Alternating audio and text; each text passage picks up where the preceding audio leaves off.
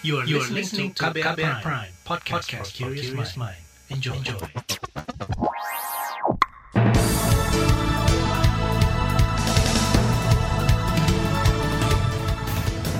Selamat pagi saudara, senang sekali kami bisa menjumpai Anda kembali melalui program Buletin Pagi edisi Jumat 10 September 2021 bersama saya Ardi Rusyadi. Sejumlah informasi pilihan telah kami siapkan di antaranya. Pemerintah siapkan peta jalan dan strategi peralihan pandemi ke endemi. Kemensos siapkan bantuan untuk keluarga korban kebakaran lapas Tangerang. Ladang ganja di Aceh akan dialihfungsikan jadi lahan produktif. Inilah Buletin Pagi selengkapnya. Terbaru di Buletin Pagi. Presiden Joko Widodo mengklaim perkembangan kasus harian COVID-19 di Indonesia semakin menunjukkan perbaikan. Pasalnya, angka kasus harian sempat melonjak tinggi akibat adanya varian mutasi dari virus COVID-19 Delta. Kata Presiden, masukan dari para epidemiolog cukup penting terkait kehati-hatian dan kewaspadaan terhadap angka kasus yang bisa mencapai 400 ribuan per hari bila penanganannya tak terkendali. Naik sampai 80 ribu kemudian naik menjadi 160 ribu, kalau itu tidak bisa kita hentikan akan bisa naik sampai di atas 400 ribu. Tapi Alhamdulillah setelah berada di titik 56 ribu kasus harian, kemarin kita berada di angka 18 ribu. Artinya telah terjadi penurunan. Lebih lanjut lagi, Jokowi menuturkan penurunan kasus juga diiringi dengan berkurangnya keterisian tempat tidur. Pada akhir Desember 2020, tingkat keterisian tempat tidur nasional berada di kisaran 68 persen. Pada akhir Mei 2021, angka bor tersebut bahkan sempat turun ke level 29 persen. Namun, angka tersebut kemudian melompat lantaran varian Delta. Pemerintah tengah merancang peta jalan peralihan dari pandemi menjadi endemi COVID-19. Hal itu disampaikan Menteri Koordinator Bidang Perekonomian Erlangga Hartanto pada dua pekan lalu, menyusul adanya arahan Presiden Joko Widodo. Uh, sesuai dengan arahan Bapak Presiden bahwa selama pandemi ini terus uh, masih ada dan kita diminta untuk membuat roadmap terkait dengan peralihan uh, ataupun roadmap dari pandemi menjadi epidemi. Nah, tentu persyaratannya adalah kita turunkan kembali kasus harian di bawah 100 ribu per hari. Di sisi lain, Menteri Koordinator Bidang Kemaritiman dan Investasi Luhut Binsar Panjaitan menyebut ada tiga strategi kunci transisi dan dari pandemi menjadi endemi, yakni peningkatan cakupan vaksinasi yang cepat, pengetesan, pelacakan, dan pengobatan atau 3T yang baik, serta kepatuhan protokol kesehatan yang tinggi. Kata dia, pemerintah juga menggunakan aplikasi Peduli Lindungi sebagai integrator utama dari ketiga strategi ini, sehingga diharapkan bisa meminimalkan kasus COVID-19 saat pembukaan aktivitas di masyarakat secara bertahap. Sementara itu, pelaksana tugas PLT Direktur Jenderal Pencegahan dan Pengendalian Penyakit P2P Kemenkes, Maksi Ren Rondo Nuwu mengungkapkan penyusunan peta jalan hidup berdampingan dengan COVID-19 untuk masa epidemi tengah disusun. Ia mengatakan penyusunan didasari atas pertimbangan protokol kesehatan, pelacakan kasus, dan cakupan vaksinasi. Selain itu, asesmen juga dilakukan sesuai aspek yang dipersyaratkan oleh Badan Kesehatan Dunia atau WHO arahan Pak Presiden dalam ratas, Pak Menteri juga sudah menyampaikan ke kami untuk menyusun roadmap ya, untuk bagaimana strategi kita melakukan kebiasaan baru dengan hidup berdampingan dengan COVID-19. Sekalipun ini konsep belum jadi, asesmen yang kita lakukan berdasarkan WHO, asesmen penurunan komunitas dan asesmen kapasitas respons itu menjadi dasar kami untuk melakukan pemetaan ya, daerah-daerah mana yang melakukan kebiasaan baru. Lebih lanjut lagi, Maksi menambahkan efektivitas roadmap hidup berdampingan dengan COVID-19 akan juga bergantung dari kepatuhan dan kesediaan masyarakat untuk berpartisipasi. Ia meyakini nantinya roadmap dari pandemi ke endemi dapat berjalan sukses atas dukungan dari berbagai pihak. Sementara itu, epidemiolog menilai pemerintah sudah seharusnya melibatkan para pakar kesehatan, terutama ahli epidemiologi, dalam penyusunan peta jalan hidup berdampingan dengan COVID-19. Epidemiolog Universitas Erlangga UNER Laura Nafika Yamani mengatakan pakar kesehatan akan dapat akan memberikan pendapat dan masukan kepada pemerintah dalam menangani pandemi COVID-19 dari sudut pandang kesehatan. Hal tersebut penting Sebab menurutnya penyusunan peta jalan hidup berdampingan dengan COVID-19 harus juga dapat digunakan ketika menghadapi wabah penyakit lainnya ya harusnya memang ada keterlibatan ya dari salah satu pakar epidemiolog ya untuk pembuatan roadmap ini. E, ini juga akan memberikan masukan kepada pemerintah ya, masukan yang valid, yang detail ya terkait apa yang harus dilakukan ya atau apa yang harus dimasukkan di dalam roadmap tersebut ya karena tujuan dari roadmap ini kan ya e, tentunya jangka panjang ya tidak hanya untuk sekarang tapi nanti bagaimana roadmap ini akan bisa diadopsi untuk penyakit penyakit penyakit lain. Laura menambahkan peta jalan hidup berdampingan dengan COVID-19 yang akan disusun pemerintah juga harus adaptif terhadap varian baru COVID-19. Oleh karenanya ia menyarankan agar peningkatan alat diagnostik menjadi salah satu indikator yang dipertimbangkan untuk mempersiapkan status pandemi menjadi endemi. Saudara Presiden menekan perpres tentang desain besar olahraga nasional. Informasi selengkapnya hadir sesaat lagi. Tetaplah di Buletin Pagi KBR.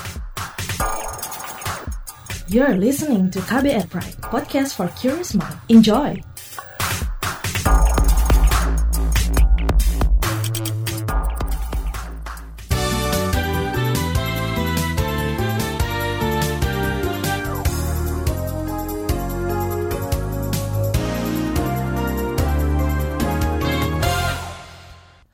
Informasi selanjutnya kami sampaikan Wakil Presiden Ma'ruf Amin mengungkapkan masih ada pemerintah daerah yang belum berani menggelar pembelajaran tatap muka atau PTM di tengah pandemi COVID-19 meski sudah memenuhi syarat. Ma'ruf menyatakan bahwa pemerintah pusat akan mendorong daerah di level 1 hingga 3 untuk menggelar PTM lantaran pelaksanaan pembelajaran jarak jauh dinilai tidak maksimal. Memang ada pemerintah daerah yang kelihatannya masih belum berani ya, belum berani, tapi akan terus didorong saya kira Mendikbud akan terus juga mendorong supaya semua daerah yang memang sudah memenuhi levelnya itu oh, membuka supaya tidak tertinggal ya. Sebab kita sudah tahu bahwa memang pembelajaran jarak jauh ini tidak maksimal. Wapres Ma'ruf Amin mengatakan pelaksanaan PTM terbatas dilakukan untuk mengejar ketertinggalan belajar siswa akibat PJJ. Untuk itu Ma'ruf meminta Mendikbud Ristek Nadiem Makarim mendorong pemerintah daerah segera menggelar PTM jika wilayahnya masuk level 1 hingga 3. Selanjutnya Kementerian Pendidikan, Kebudayaan, Riset, dan Teknologi Kemendikbud Ristek merencanakan Asesmen Nasional atau AN sebagai pengganti Ujian Nasional atau UN. Peneliti Pusat Asesmen Pendidikan Kemendikbud Ristek Rahmawati mengatakan AN berbeda dengan UN. Dalam AN, pemerintah pusat tidak lagi melakukan evaluasi terhadap hasil belajar peserta didik sebagai individu, melainkan untuk memperbaiki kualitas pembelajaran di semua satuan sekolah di Indonesia. Sehingga betul tadi asesmen nasional tidak lagi sebagai ujian, tapi asesmen nasional memang ditujukan sebagai alat evaluasi sistem. Di sini saya garis bawahi alat evaluasi sistem, maka menjadi cermin bagi sistem pendidikan di mana yang terkecil adalah sekolah atau satuan pendidikan. Asesmen Nasional 2021 adalah pemetaan mutu pendidikan pada seluruh sekolah, madrasah, dan program kesetaraan jenjang sekolah dasar dan menengah. Asesmen nasional terdiri dari tiga bagian yaitu asesmen kompetensi minimum atau AKM, survei karakter, dan survei lingkungan belajar. Asesmen nasional terbagi dari tiga bagian juga. Yang pertama, sebagai evaluasi sistem yang tidak memiliki konsekuensi pada murid peserta AN. Kedua, pemetaan dan umpan balik bagi satuan dan dinas pendidikan. Dan yang ketiga, untuk perbaikan proses pembelajaran serta pengelolaan satuan pendidikan. Kita ke informasi lainnya. Kementerian Sosial Kemensos akan memberikan bantuan kepada keluarga korban kebakaran lapas kelas 1 Tangerang.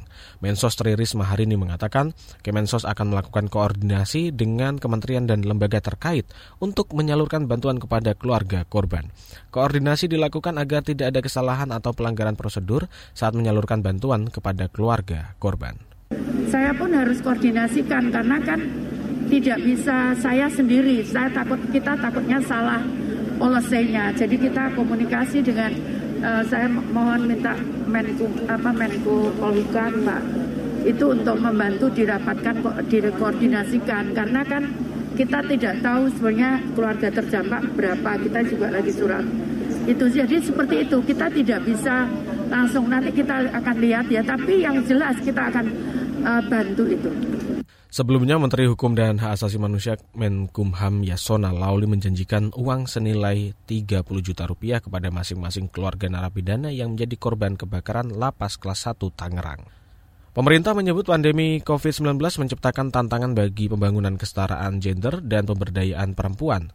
Asisten Deputi Perumusan Kebijakan Kesetaraan Gender Kementerian Pemberdayaan Perempuan dan Perlindungan Anak Kemen PPPA, Muhammad Ihsan menyebutkan sejumlah tantangan yang dihadapi perempuan di masa pandemi itu sedikit mengganggu arah pembangunan kesetaraan gender dan pemberdayaan perempuan di Indonesia. Misalnya meningkatnya uh, beban uh, perempuan uh, dalam melakukan tugas-tugas domestiknya, kemudian ditambah lagi uh, munculnya angka KDRT, kemudian terjadi pula pemutusan hubungan kerja, uh, perceraian meningkat, kemudian penurunnya pendapatan uh, bagi keluarga, terutama bagi perempuan pelaku usaha.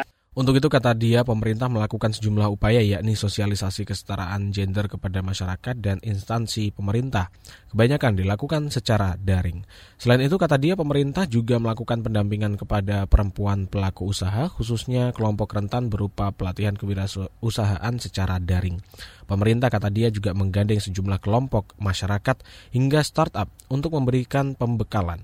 Dengan ini diharapkan perempuan dapat beradaptasi dengan memanfaatkan teknologi agar bisa meningkatkan kapasitas diri dan bersaing di masa pandemi. Beralih ke kabar ekonomi, pertumbuhan retail pada kuartal ketiga mendatang diprediksikan menurun dibandingkan kuartal kedua. Ketua Asosiasi Pengusaha Retail Indonesia Aprindo Roy Mande mengatakan hal ini disebabkan adanya dampak dari PPKM darurat dan PPKM level 1 hingga 4 yang diterapkan oleh pemerintah. Nah artinya bahwa kuartal ketiga ini diperkirakan pertumbuhan ekonomi antara sekitar 4 sampai 4,5 persen dan pertumbuhan retail yang kuartal kedua 5,49 menjadi 2,5 sampai 3 persen. Kata dia meski diprediksi ada penurunan, namun pengusaha retail optimistis kuartal keempat akan lebih baik daripada kuartal ketiga. Sebelumnya pemerintah mengumumkan pada kuartal kedua pertumbuhan ekonomi tercatat sebesar 7,7 persen dibandingkan kuartal kedua tahun 2020. Kita ke informasi mancanegara. Badan Pencegahan dan Pengendalian Penyakit Korea Selatan mencatat infeksi COVID-19 harian dengan lebih 2.100 kasus dalam sehari pada hari Rabu kemarin. Jumlah itu menjadi rekor tertinggi kasus harian COVID-19 di Korea Selatan sejak awal pandemi. Peringatan infeksi COVID-19 berlangsung di saat Korsel masih menghadapi gelombang keempat penularan virus corona yang diperparah dengan penyebaran varian Delta di seluruh dunia. Kasus Kasus harian COVID-19 ini pun menjadi ketika pemerintah Presiden Moon Jae-in tengah menyusun peta jalan hidup normal dengan COVID-19. Peta jalan hidup berdampingan dengan COVID-19 itu rencananya berlaku setelah Oktober mendatang setelah setidaknya 80% penduduk dewasa Korsel telah rampung divaksinasi. Kita beralih ke informasi olahraga. Presiden Jokowi telah menandatangani peraturan presiden tentang desain besar olahraga nasional atau DBON. Menteri Pemuda dan Olahraga Zainuddin Amali mengatakan DBON disusun sebagai rujukan dan indikator utama dalam perencanaan prestasi atlet nasional, terutama dalam rangka perbaikan tata kelola pembinaan prestasi olahraga. Tepatnya, Bapak Presiden Pak Joko Widodo pada hari ini tanggal 9 September 2021 telah menandatangani Perpres nomor 86 tahun 2021 tentang desain besar olahraga nasional. Ini juga sebagai penanda bahwa hari ini lahir harapan baru untuk prestasi olahraga Indonesia. Zainuddin menambahkan olahraga sudah semestinya menjadi bagian penting dalam pembentukan sumber daya manusia di Indonesia. Ia juga menyarankan agar para pemangku kepentingan dalam dunia olahraga baik di tingkat daerah ataupun nasional terus bersinergi untuk mendukung peningkatan prestasi atlet di ajang Olimpiade dan Paralimpiade. Laporan khas KBR berjudul Kelebihan Kapasitas Lapas, Salah Siapa? akan hadir sesaat lagi. Tetaplah di Buletin Pagi KBR. You're listening to KBR Pride, podcast for curious mind. Enjoy!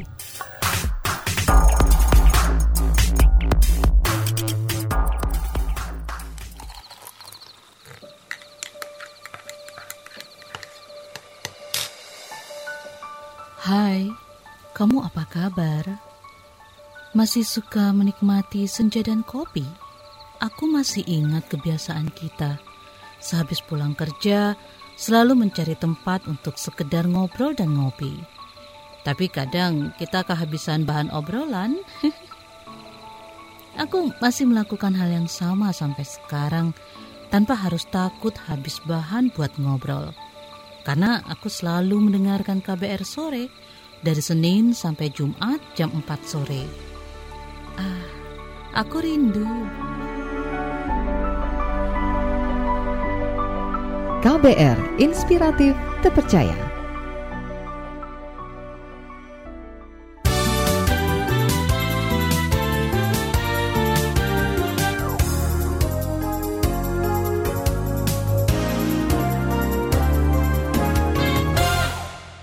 Terima kasih Anda masih bersama kami di Buletin Pagi KBR.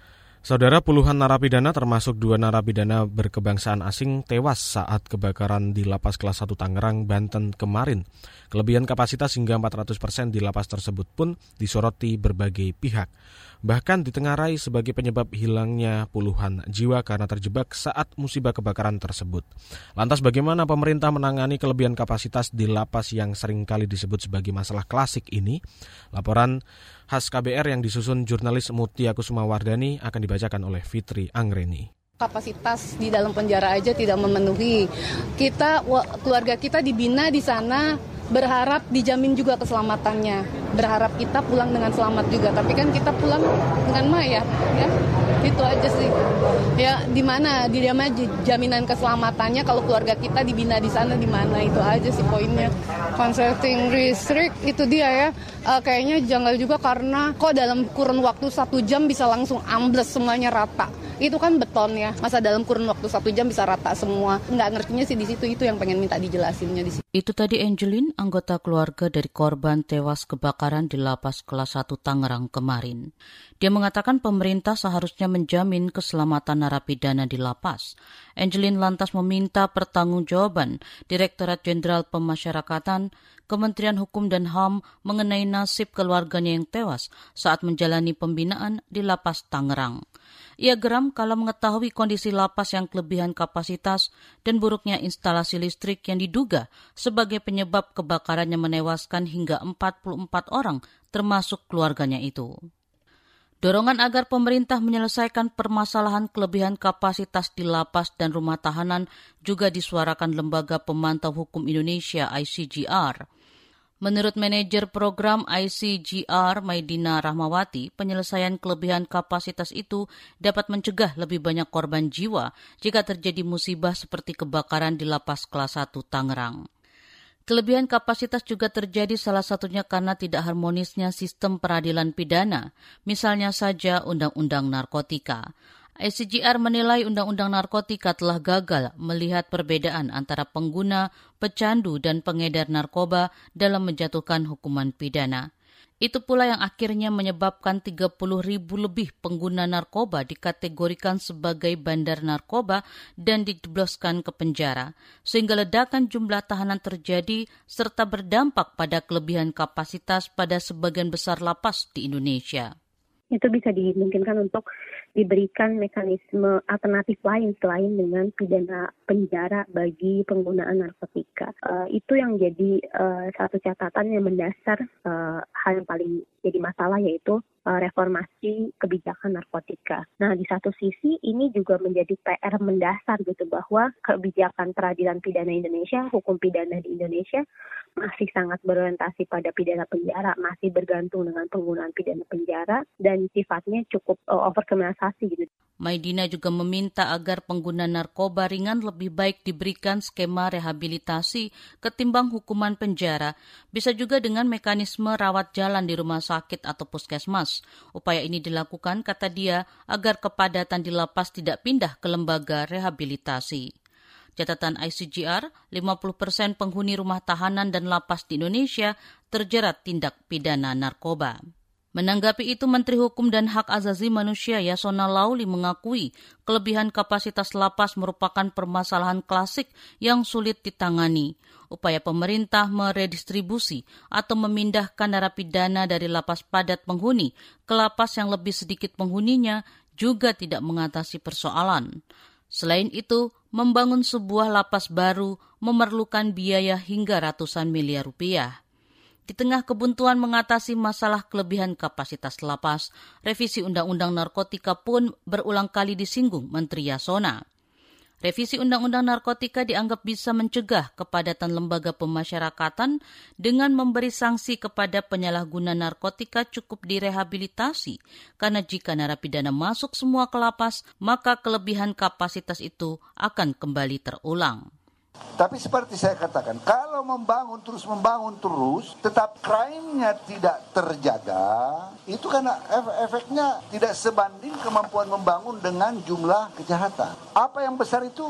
Narkotik, kejahatan narkotika. Ini yang harus kita perangi. Dari segi regulasi, kami mau mengajukan perubahan itu supaya undang-undang narkotika kita robah. Itu strategi jangka panjang. Apa? Sebetulnya sudah masuk prolegnas. Demikian laporan khas KBR yang disusun Mutia Kusuma Wardani. Saya Fitri Anggreni. Informasi dari berbagai daerah akan hadir usai jeda. Tetaplah bersama kami dalam Buletin Pagi KBR. You're listening to KBR Pride, podcast for curious mind. Enjoy!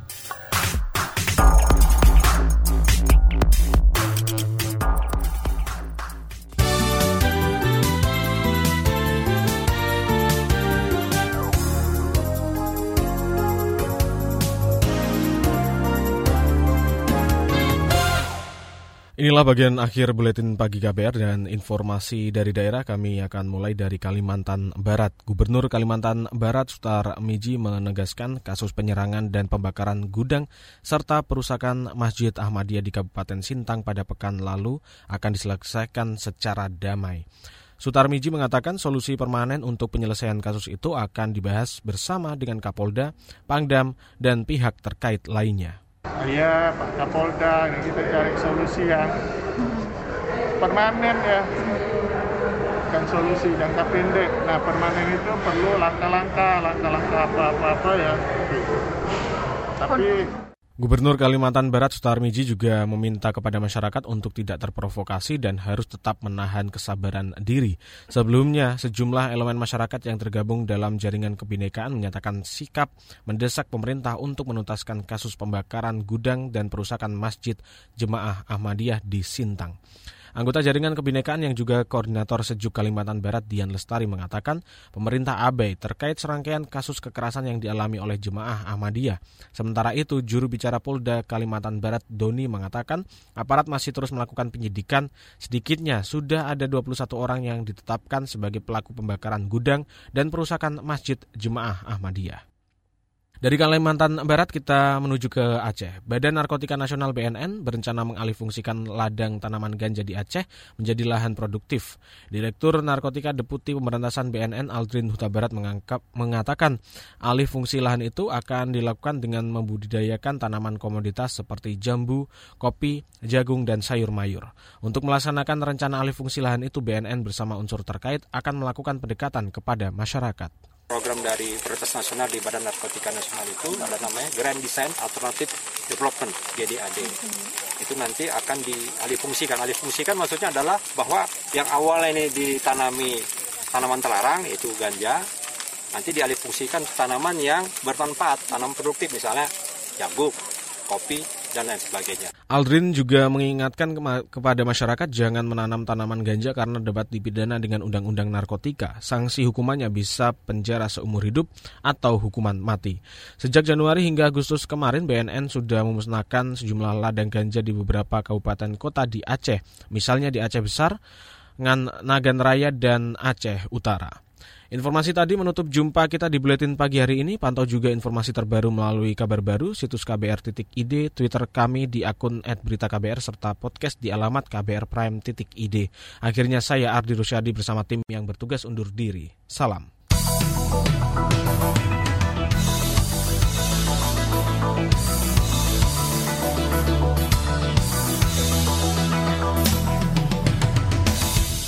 KBR Prime, cara asik mendengar berita. KBR Prime, podcast for curious mind.